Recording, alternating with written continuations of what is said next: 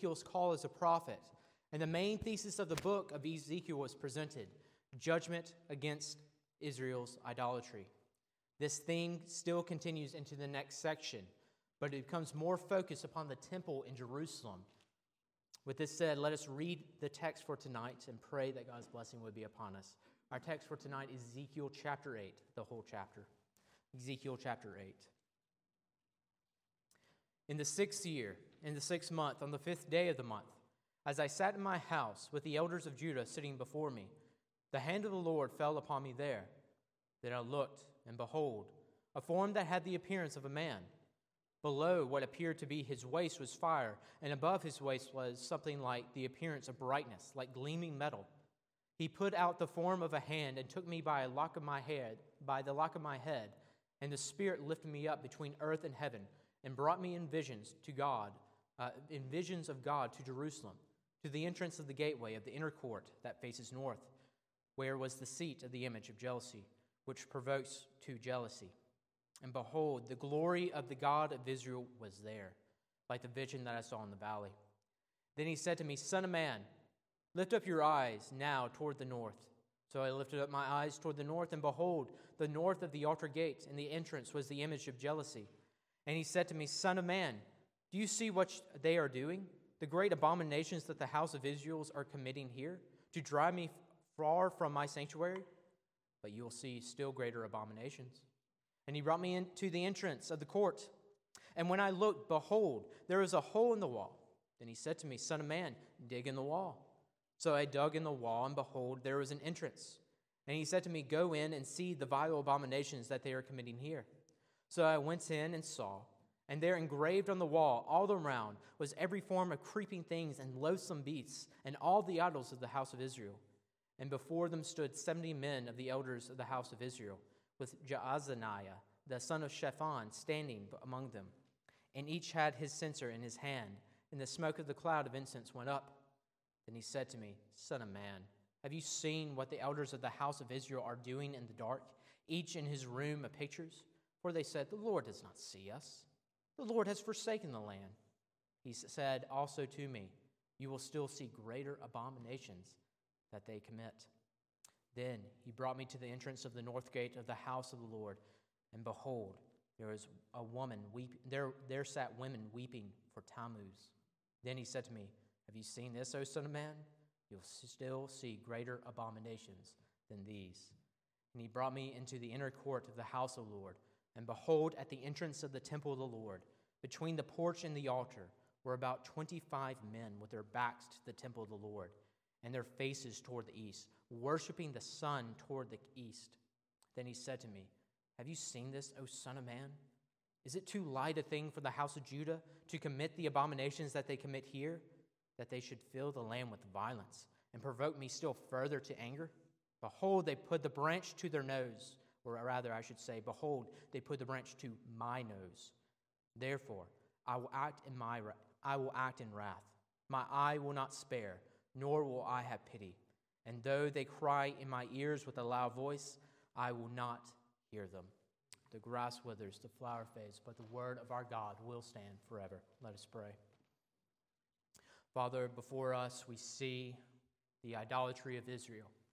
And Lord, as we contemplate now uh, this vision that Ezekiel sees of his contemporaries in Jerusalem worshiping false and vain idols, Lord, may we see the very own idols that we have in our own land and see, as Ezekiel did, the horror that was before him.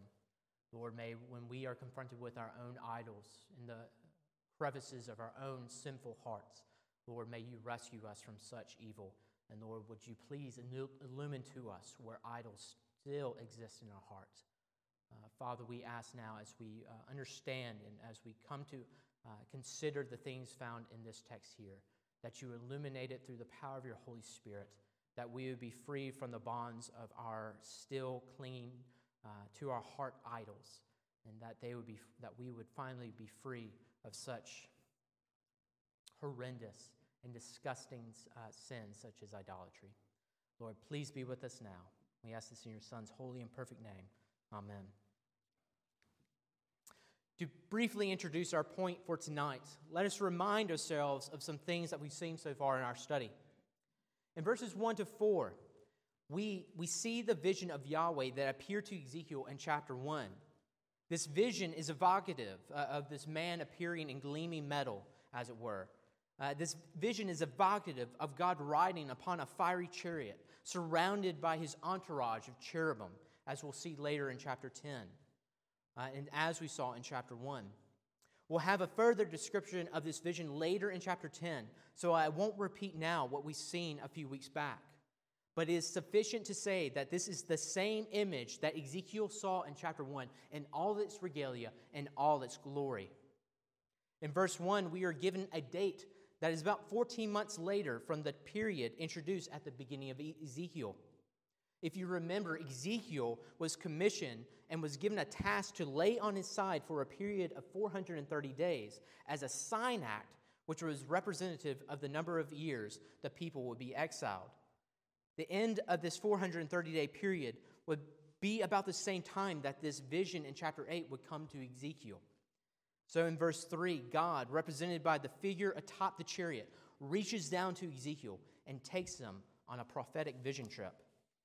So we read in verse 3 He, Yahweh, put out the form of a hand and took me by a lock of my head.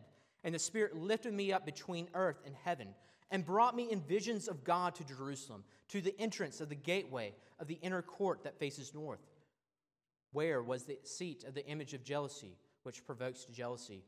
And behold, the glory of the God of Israel was there, like the vision that I saw in the valley. In this prophetic vision, Ezekiel was transported to the courtyard of the temple, and the depiction of God's glory is there with him in the courtyard.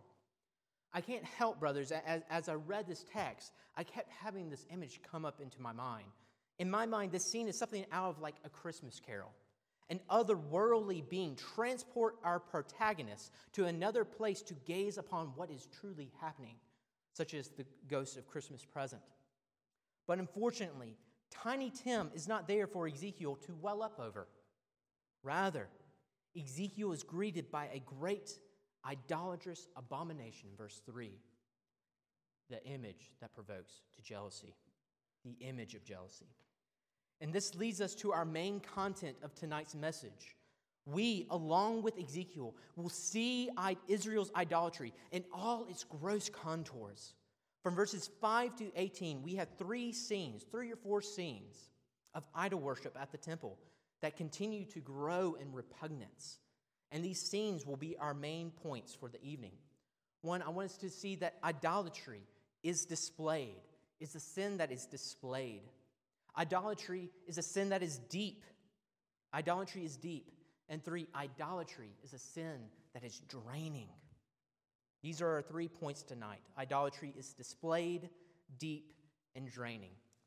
And by the end of tonight, I want us to see the insidious nature of idolatrous practices. Idolatry, brothers and sisters, is never superficial. It is always deep seated in the heart of the rebel, and that is why it constantly disappoints.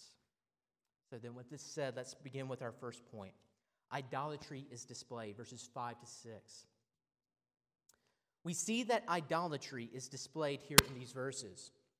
In verse 3, we were introduced to this image or this statue of a pagan god, which Ezekiel calls the image of jealousy that provokes to jealousy. There's a double emphasis that this thing really provokes. This thing is insidious. This thing that God sees before him provokes him to jealousy. This depiction illustrates God's attitude toward idolatry. God is a jealous God, and to practice idolatry is, in effect, the degodding of God. Idolatry is, in fact, the degodding of God, to steal a phrase from D.A. Carson. In verses 5 to 6, God commands Ezekiel to look in the direction of the north gate where this, where this image was placed. Ezekiel 8, verse 5. Then he said to me, Son of man, lift up your eyes now toward the north. So I lifted up my eyes toward the north, and behold, north of the altar gate, in the entrance, was this image of jealousy. And he said to me, Son of man, do you see what they are doing? The great abominations that the house of Israel are committing here? Here? To drive me far from my sanctuary? But you will still see greater abominations. So, brothers, I asked Chris to send out an image of the temple so that it will help us with envisioning what is taking place. I believe it's in your uh, bulletin, uh, and thank you for doing that, Chris. It's in your bulletin. You'll see those numbers. That's where he is located in the temple. So it helps you understand what's going on here. Uh, I'm a visual person. I need that myself. So I hope that's a benefit to you. We're all shuffling. So then, what we are seeing here is that Ezekiel standing in the larger outer court, looks out to the outer north gate called the altar gate. We don't have much description about this particular idol, but it is notable that the Israelites displayed it in the north. The north was the typical direction from where the grand majority of Israel's enemies came from Assyria, Babylon, uh, all the very ites, right? Possibly the idea was that the idol was there to protect the Israelites in their worship against incoming invaders. The great offense of these idols, however, is that they were used to supplement a perceived lack on Yahweh's part. You see, in Israel's history, this is what we call synergistic worship, is that they took true worship, Yahwism, as we would call it in the Old Testament, Yahwism, and they combined it with false idolatry. This is called syncretism. There's the coming together of these two. And so the idea here is that the great offense of these idols is that they were used to supplement a perceived lack on Yahweh's part. The reason that idols were there was because the Israelites wanted protection and they thought that Yahweh didn't provide that. At this point in Israel's history, Judah was right in the middle of international war and upheaval. They were constantly someone's uh, vassal on one wrong move on their part could snuff out the remainder of Judah, and so they sought protection in whatever God that they could find.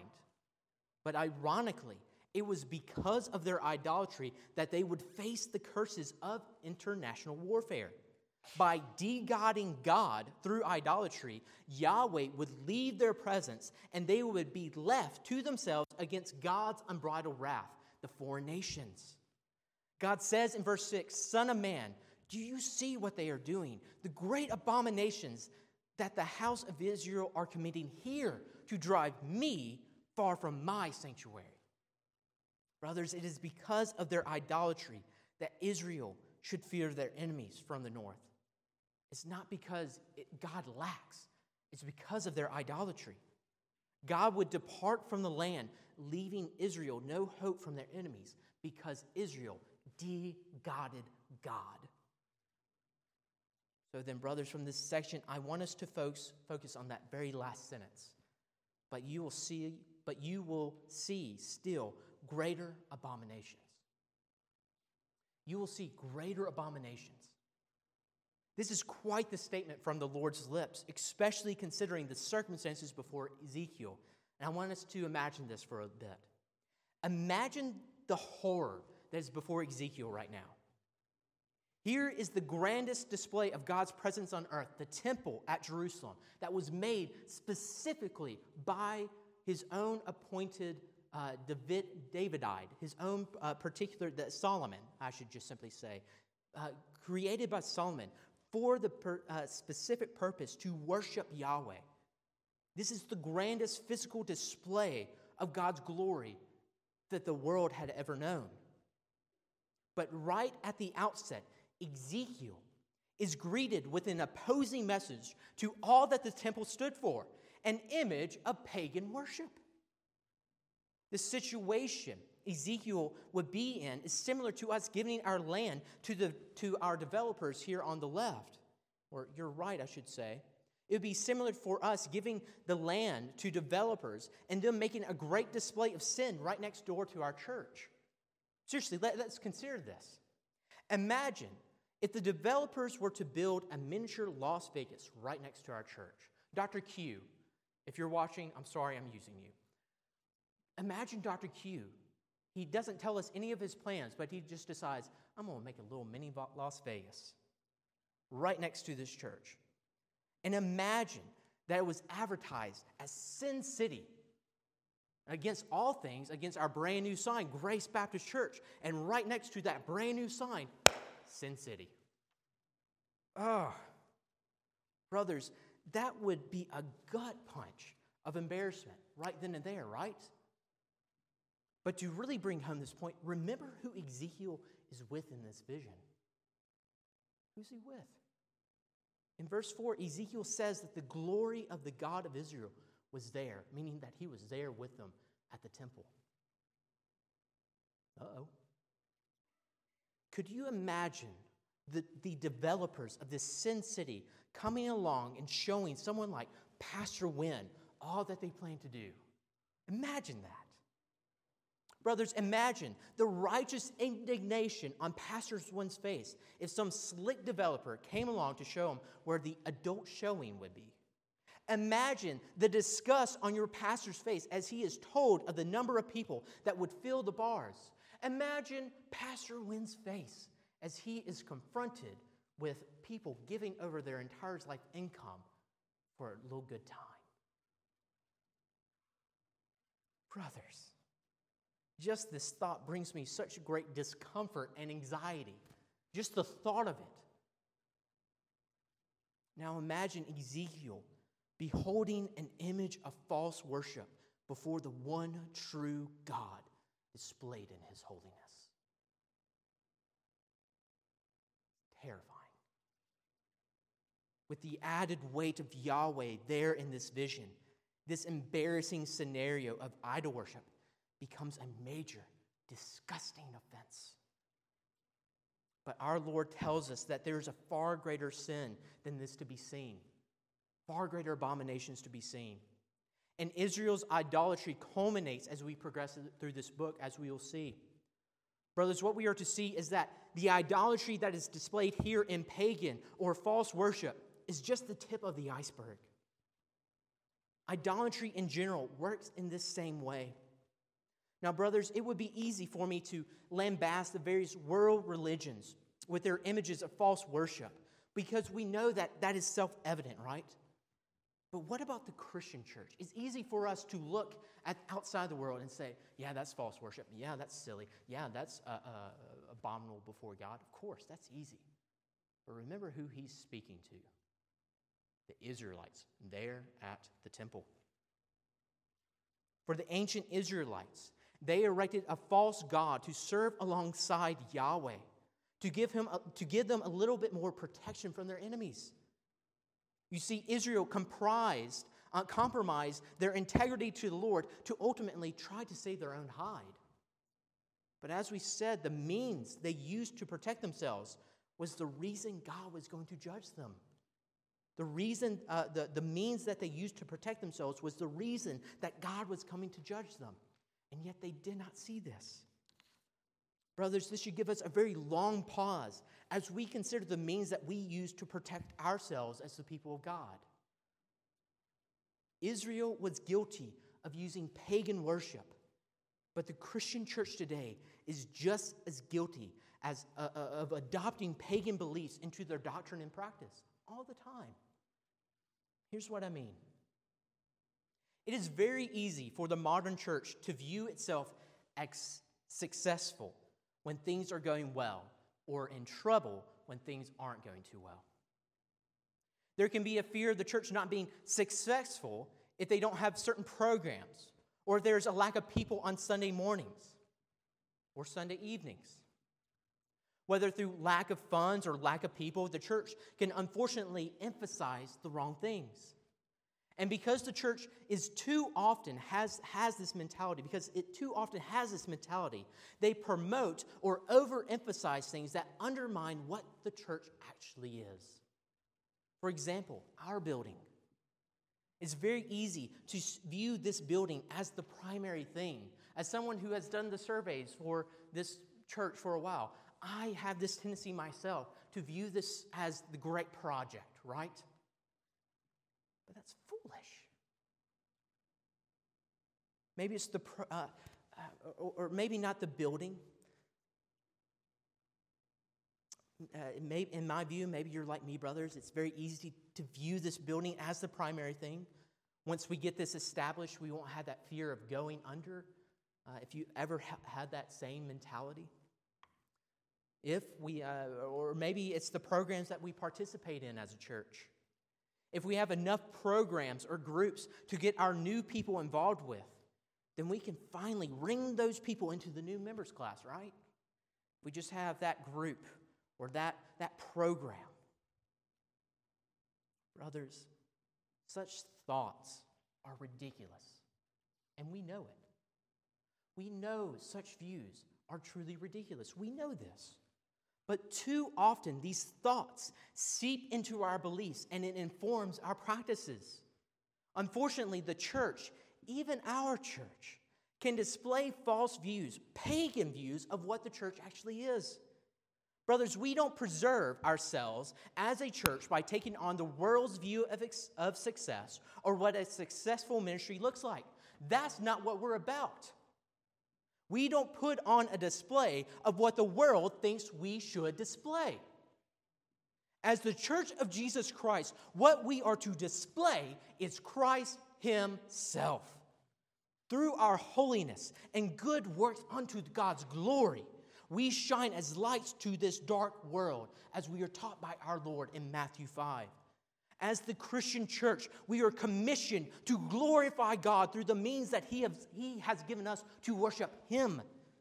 And the primary means that God and our Christ has given us is His gospel.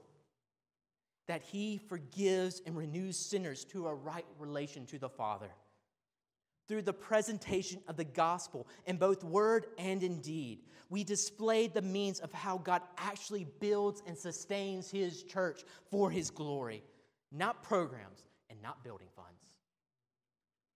Rather than look to the success of this world, brothers, let us know that God's glo- display of glory is found when we are humbled and ready to receive from God what He deems sufficient for His purpose in His church when our Lord confronted the success of worldly leaders, as with the example when the worldly leaders came to the man born blind, Christ remarked this way It was not that this man sinned or his parents, but that the works of God might be displayed in him.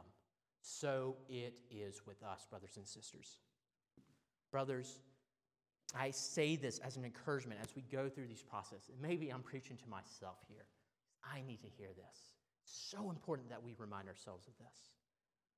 Brothers, don't look to the world to tell you what success looks like for the church, because that's folly.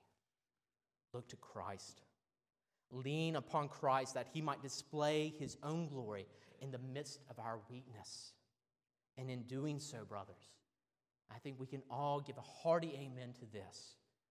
In doing so, by leaning upon Christ, by presenting the gospel, Lord, brothers, there, there is much comfort and great reward. Amen? Amen. That's right.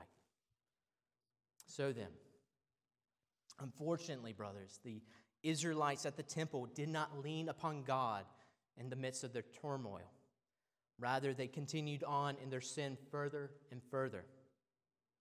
And as they leaned upon their own understanding, they fell deeper and deeper into their idolatry, which brings us to our second point for this evening idolatry is deep.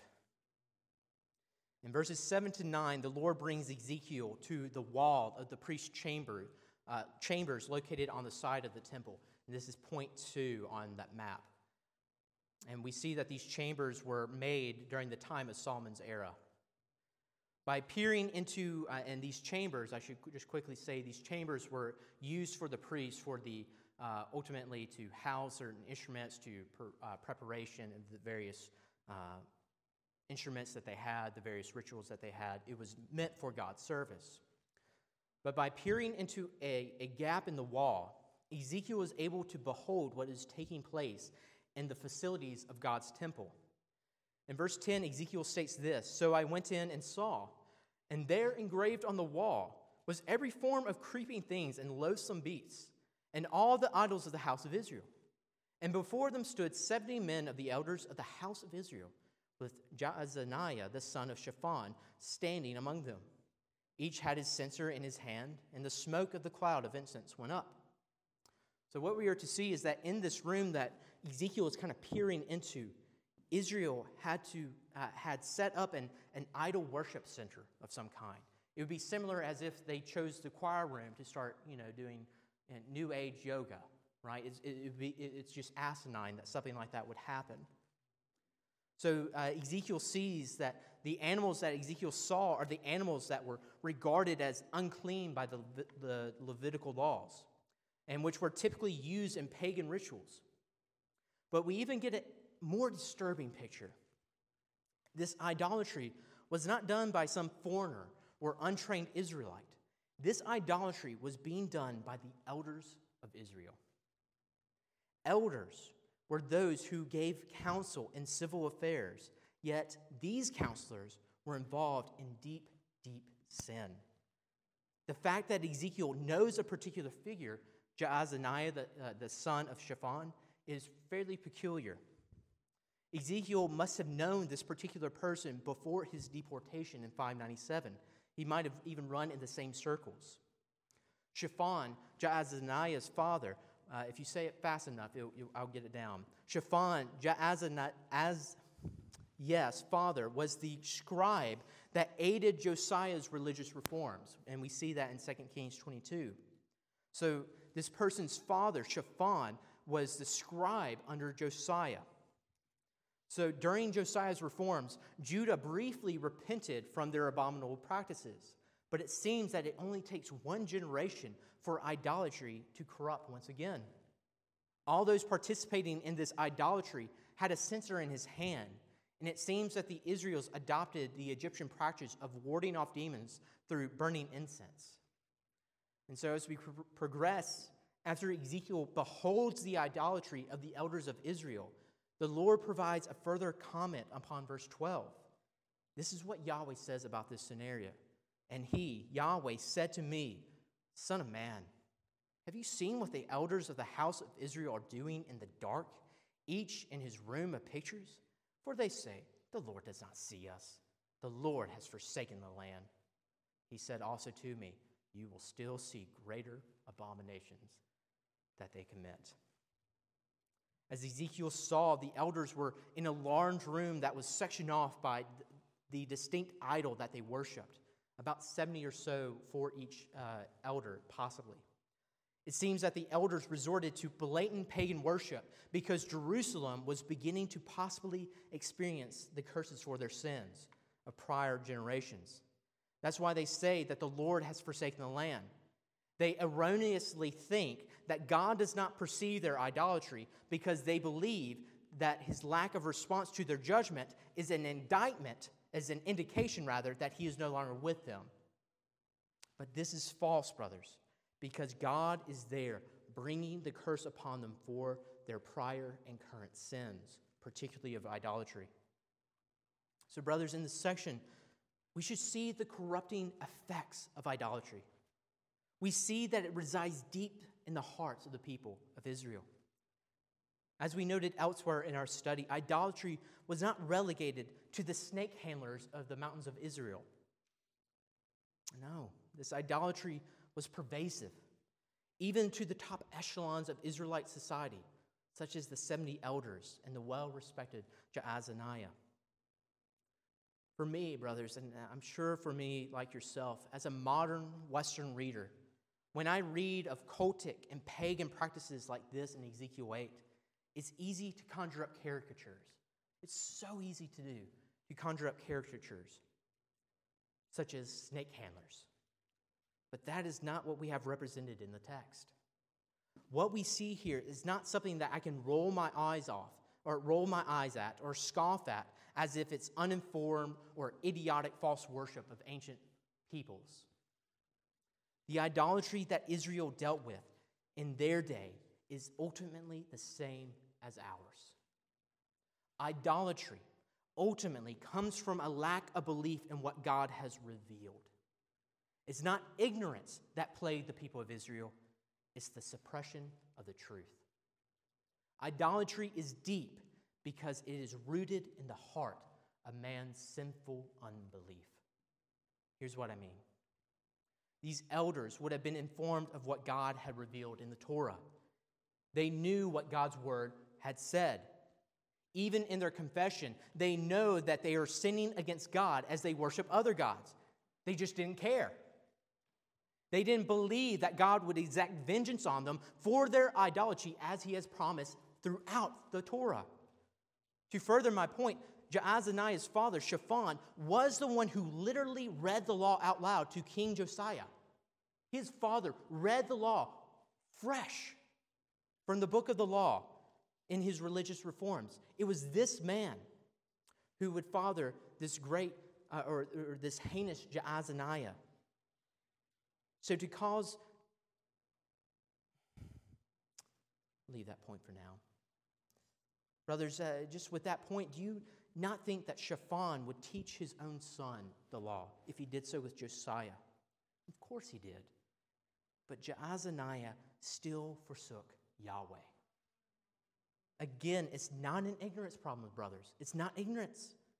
These Israelites simply did not believe God's word. And, brothers, this is the essential nature of idolatry. It exchanges the truth of God for a lie to worship whatever they ultimately find worthy. In this case, false gods protect them from some possible coming warfare. Again, brothers, it would be easy for me to go after false gods of other religions, uh, religious faiths, but that is obvious to us. In the context of Ezekiel's vision, it was the supposed people of God who suppressed the truth. They suppressed God's word uh, as it regarded to his worship, so that they could worship whatever they pleased. So let this passage serve as a warning for us tonight. Brothers, you might have grown up in the faith. You might know the lingo and the ins and outs of the Christian experience. And you may even be a member of this church. But this does not mean that you worship the one true God.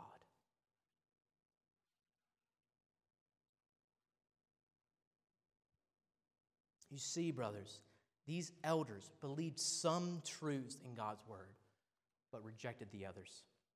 They believed God was to be worshiped in the temple, but they didn't truly believe that He cared about His worship alone.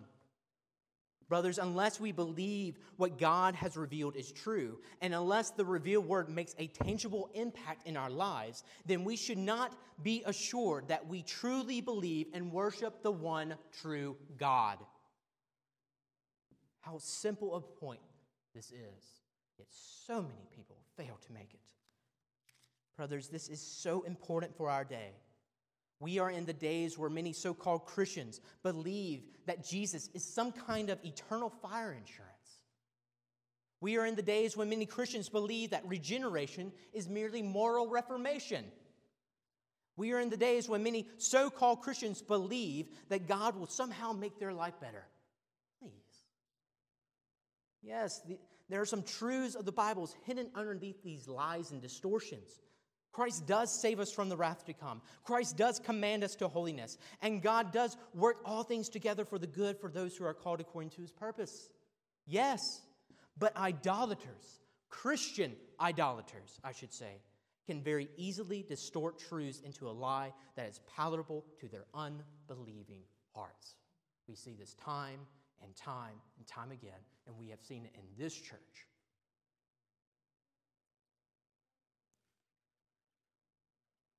Brothers, I ask you humbly now to consider what you believe. Do you know of the salvation that is provided in Christ Jesus? Do you know the life that He has called you to as His disciple? Do you know the true goodness of our God and His glory? Do you know these things? Do you understand it, not only intellectually, but do you trust and savor it? Brothers, examine what you believe. It is your duty to listen and to heed to the word of God as Christians. My question to you is simply this Do you mute God's word through your unbelief and sin? Do you mute God's word by your unbelief and sin? Or have you heard in full fullness and clarity of what God requires of you? Of simply repent and believe. Brothers, these are just simple truths. But even the simplest truths can be distorted by an idolatrous heart.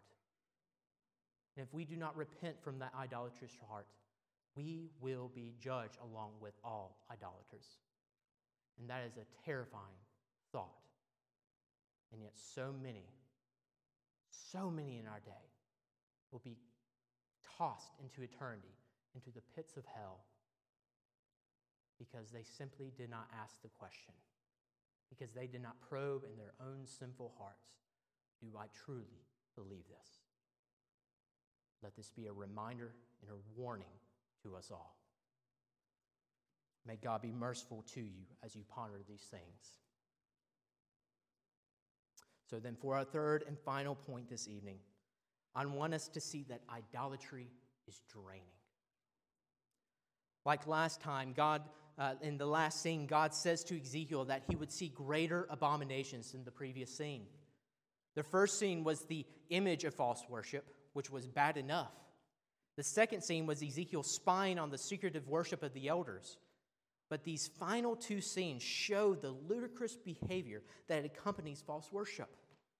In verse 14 and 15, Ezekiel is led by God by the inner uh, is led by God to the inner gate to behold another abominable practice. This is the point three on your on your um, illustration.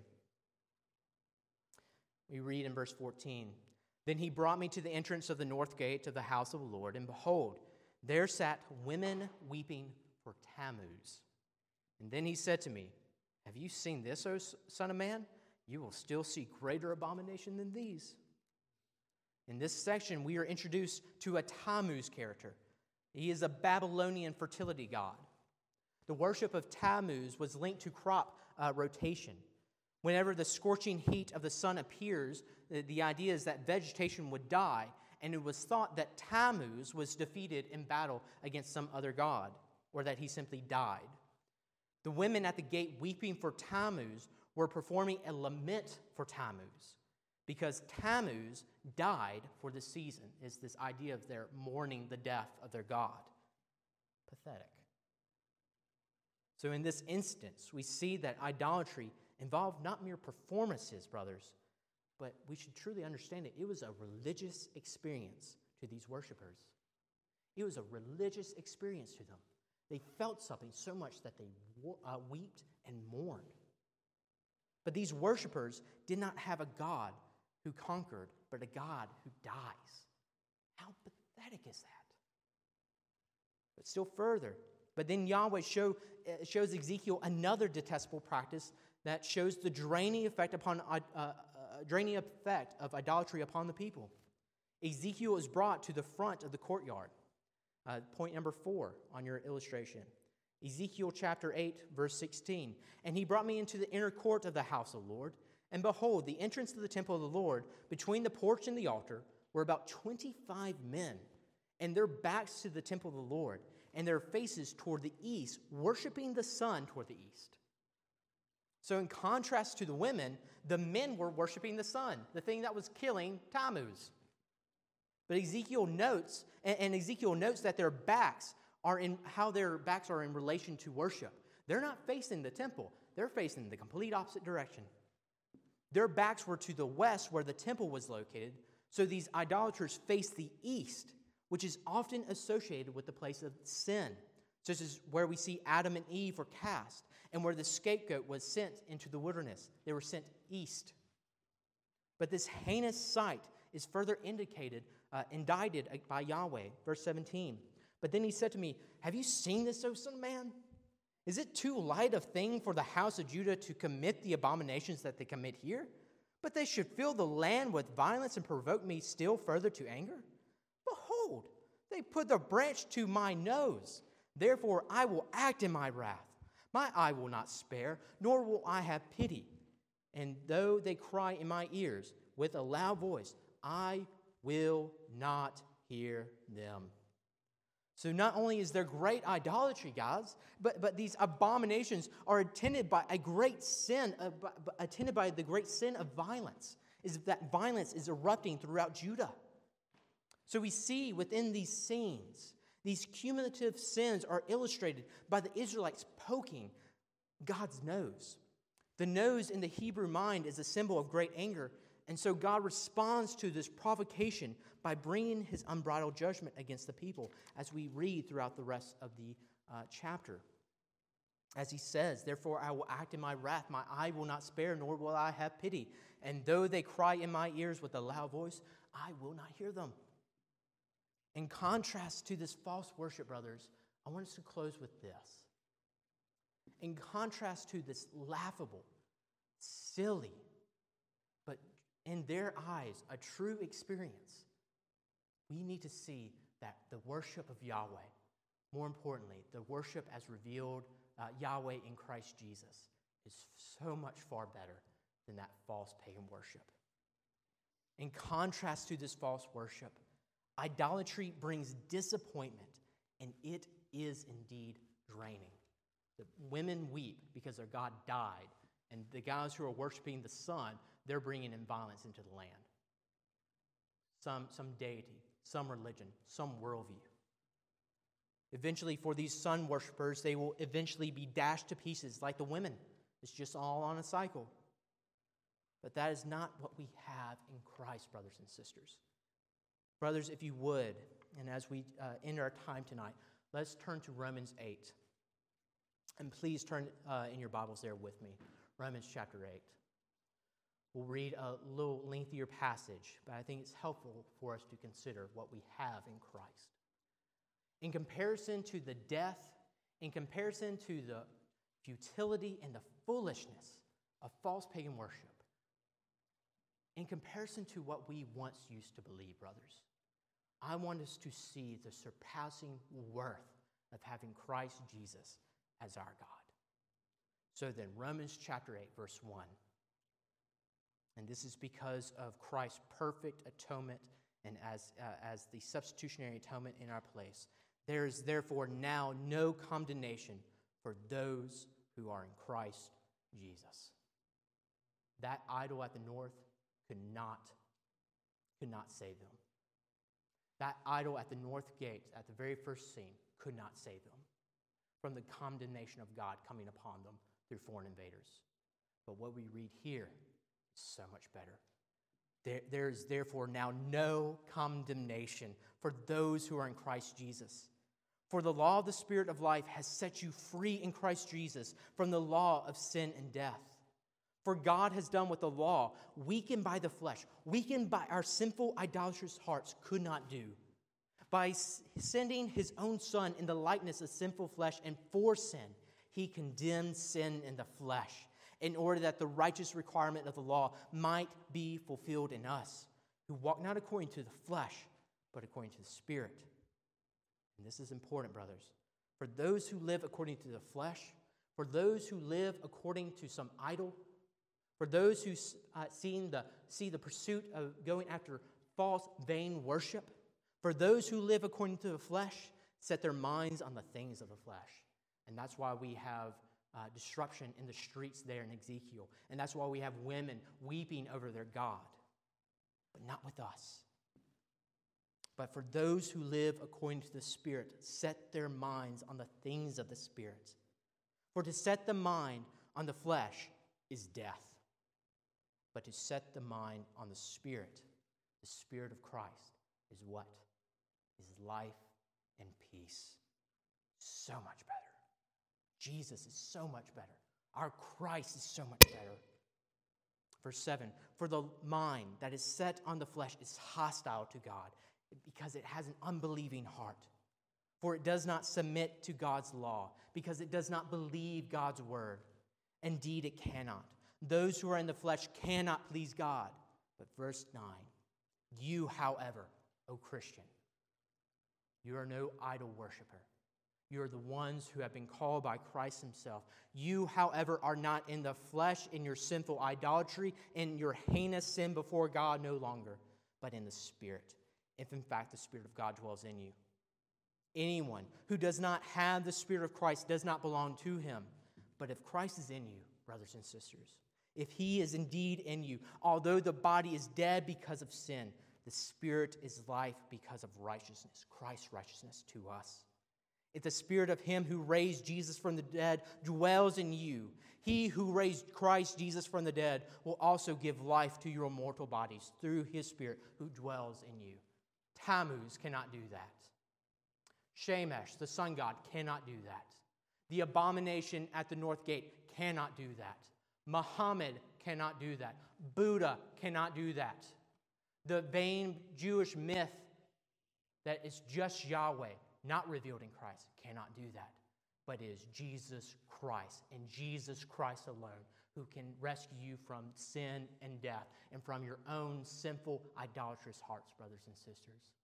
It is because of Jesus Christ, who he is as the fount of all life, that he is able, that we are able to read these words in Hebrew, uh Romans 8, that he gives us life, and that though we are still in these mortal bodies, we have hope. Those at the temple did not have hope, but those who have Christ Jesus, those who love him in true sincerity and true heart, those who have repented from their sins and turned from their wickedness and have turned to Christ, bowing before him, knowing that he is indeed the only Savior there is. He, indeed, brothers and sisters, and is our great hope, the only one who can rescue us from the wrath to come, but he's also the one who gives us life and life to its fullest. Again, brothers, Jesus is so, so much better.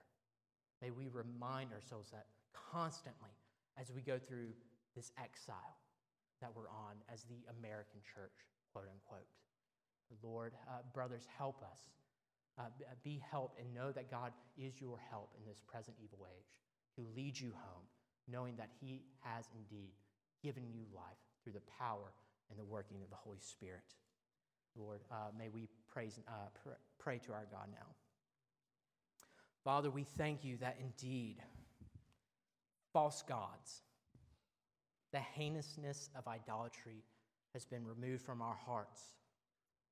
But Lord, we recognize that still within our hearts there is that bent and that waywardness within us. Lord, as we are encouraged by these final words of Paul here, help us to set our minds on the things of the Spirit, not towards idolatry, but to faithfully living for you and knowing the satisfaction, the joy, the betterness of who you are in Christ Jesus. Father, forgive us where we so often lose sight of that and where we do not look to your word, but help us to lean upon your word forever and always that we might know and taste and see that Christ is indeed good. Lord, we ask that you please be with us now and be with us in our worship. We ask this in your Son's holy, holy, and holy name. Amen.